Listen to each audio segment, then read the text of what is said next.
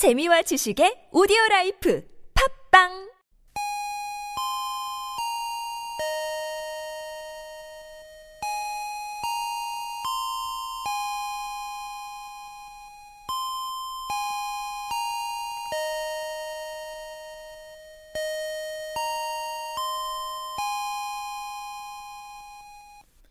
오늘 알쏭달쏭 경제 시간에는 대체제와 보완제에 대해서 알아볼 거예요. 대체제. 한자적 의미로는 대신할 때, 바꿀 채, 재물제. 즉, 서로 대신 바꿔서 쓸 수 있는 관계에 있는 두 가지의 재화를 말하고요. 보완제. 한자적 의미로는 돌보, 완전할 완, 재물제. 서로 도우며 모자라거나 부족한 것을 보충하여 완전하게 해주는 관계에 있는 두 가지의 재화를 말합니다. 오, 아니, 이게 무슨 말이냐고요? 어려워 보이지만 알쏭이 광유와 달송이 지유와 함께 차근차근 공부하다 보면 금세 개념을 익힐 수 있을 거예요. 우선 대체제부터 살펴볼까요? 네.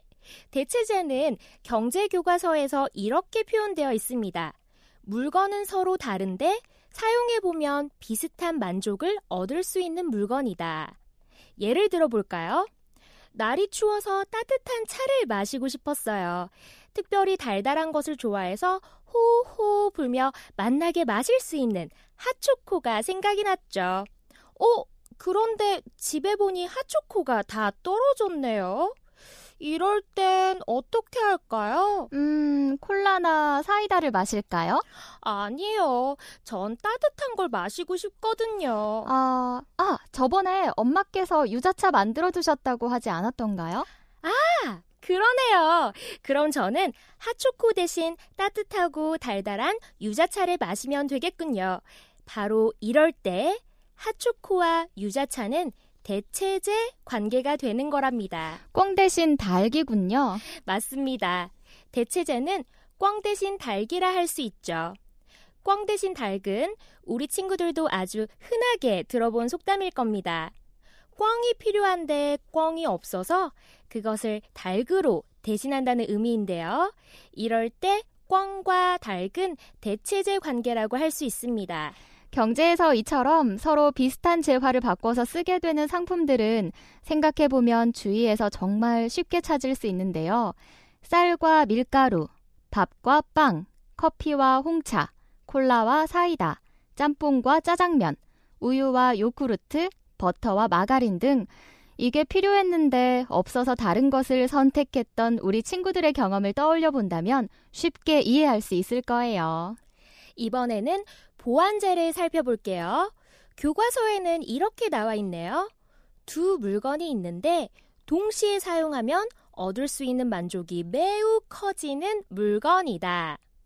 자동차와 타이어로 예를 들어볼까요?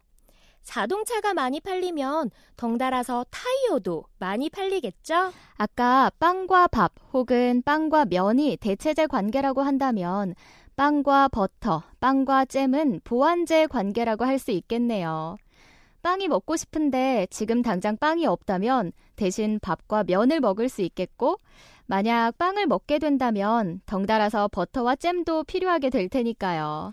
그래서 보완제 관계는 바늘과 실의 관계라고도 할 수 있습니다. 바늘은 혼자 있는 것보다 실과 함께 묶어서 사용할 때 비로소 완전하게 제대로 쓰일 수 있죠? 따라서 보완제는 하나씩 따로 사는 것보다 묶음으로 사는 게 더 좋을 때가 많답니다. 그래서 보완제의 경우엔 하나가 잘 팔리면 다른 하나도 잘 팔리는 성격이 있고요. 스마트폰과 스마트폰 케이스도 보완제라 할 수 있어요. 스마트폰이 많이 팔려야 스마트폰 케이스도 많이 팔리겠죠? 이처럼 둘의 관계가 바늘과 실처럼 서로 밀접하고 보충해주어 완전해지는 상품들을 보완제라고 합니다. 아까 대체제는 꽝 대신 닭. 그리고 보완제는 바늘과 실의 관계라고 말씀드렸는데요. 대체제에 속하는 두 물건은 보통 라이벌 관계인 경우가 많습니다. 하나가 잘 되면 다른 하나는 잘 안 되는 경우가 많거든요. 그래서 실제로 경제학에서는 대체제를 경쟁제라고도 부릅니다. 반면 보완제는 서로 도와주고 세트 메뉴처럼 함께 갈 때가 많으니까 친구 사이와 가깝다고 할 수 있는데요. 그렇기 때문에 경제학에서는 보완제를 협동제라고도 부른답니다. 그런데 도대체 이런 걸 왜 배우는 걸까요? 그러게요. 이런 걸 알아두면 어디에 도움이 되는 거죠? 경제학은 세상을 해석하고 예측하는 학문이라고 해요. 모든 세상은 따지고 보면 서로서로 아주 촘촘하게 연결돼 있는데 경제학은 바로 이렇게 촘촘히 연결된 세상의 관계를 논리적으로 해석해 준답니다. 대체제와 보완제도 바로 이런 이유에서 배우는 것이고요. 2012년 4월 한 경제신문에는 이런 기사가 나왔습니다. 미국에서 추가로 광우병이 발생해 정부가 미국산 쇠고기 수입 중단 등을 검토하고 있는 가운데 닭고기 제조업체 하림의 주가가 상승했다. 주가라는 말도 아직은 좀 아리송하죠? 이것도 나중에 알쏭달쏭 경제 시간에 다룰 테니 벌써부터 너무 걱정하진 마세요. 오늘 우리가 이 경제신문에서 파악할 내용은 광우병 발생 소식이 왜 닭고기를 파는 회사의 주가 상승으로 이어지느냐 하는 부분이에요. 광우병은 소가 걸리는 병인데요. 그래서 미국산 쇠고기 수입 중단을 검토하고 있던 거네요. 하림은 닭고기를 만들어 파는 회사입니다. 광우병이 발견돼서 소고기가 꺼려지면 사람들은 이 소고기 대신 닭고기를 찾고 또 먹게 되겠죠. 그럼 자연스럽게 닭고기 회사들의 장사가 잘 될 거고요. 따라서 주가가 오르는 겁니다. 그렇다면 소고기와 닭고기의 관계는 대체제일까요? 보완제일까요? 음, 꽝 대신 닭? 여기서는 소 대신 닭. 네, 대체제라고 할 수 있겠네요. 대체제와 보완제라는 용어를 모르고 복잡한 세상을 보는 것과 알고서 세상을 보는 것에는 큰 차이가 있답니다. 알고 나서 보면 아까 함께 살펴본 기사의 내용처럼 원인과 결과를 더욱 논리적으로 생각해낼 수 있게 되거든요. 하지만 세상이 언제나 이렇게 똑 부러지듯 명확하게 설명되는 것만은 아닙니다. 이건 대체제와 보완제의 경우에도 마찬가지인데요. 어찌 보면 대체제인 것 같기도 하고 또 어찌 보면 보완제인 것 같기도 한 알쏭달쏭 애매한 경우를 일상생활에서 자주 접하게 될 거예요. 그 예로 학원과 온라인 강의를 들 수 있는데요.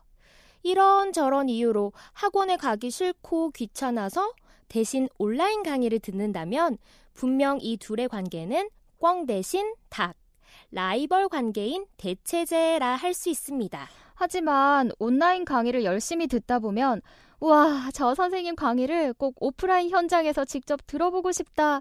이런 생각이 들 때도 있죠. 마치 우리 친구들이 알쏭이와 달쏭이를 실제로 한번 만나보고 싶다는 생각을 할 수 있는 것처럼요. 네. 그래서 온라인 강의를 듣던 친구가 그 선생님이 강의하는 학원을 찾아가서 등록을 한다면 이럴 땐 학원과 온라인 강의의 관계를 바늘과 실, 친구 사이 같은 보완제라 할 수 있겠죠?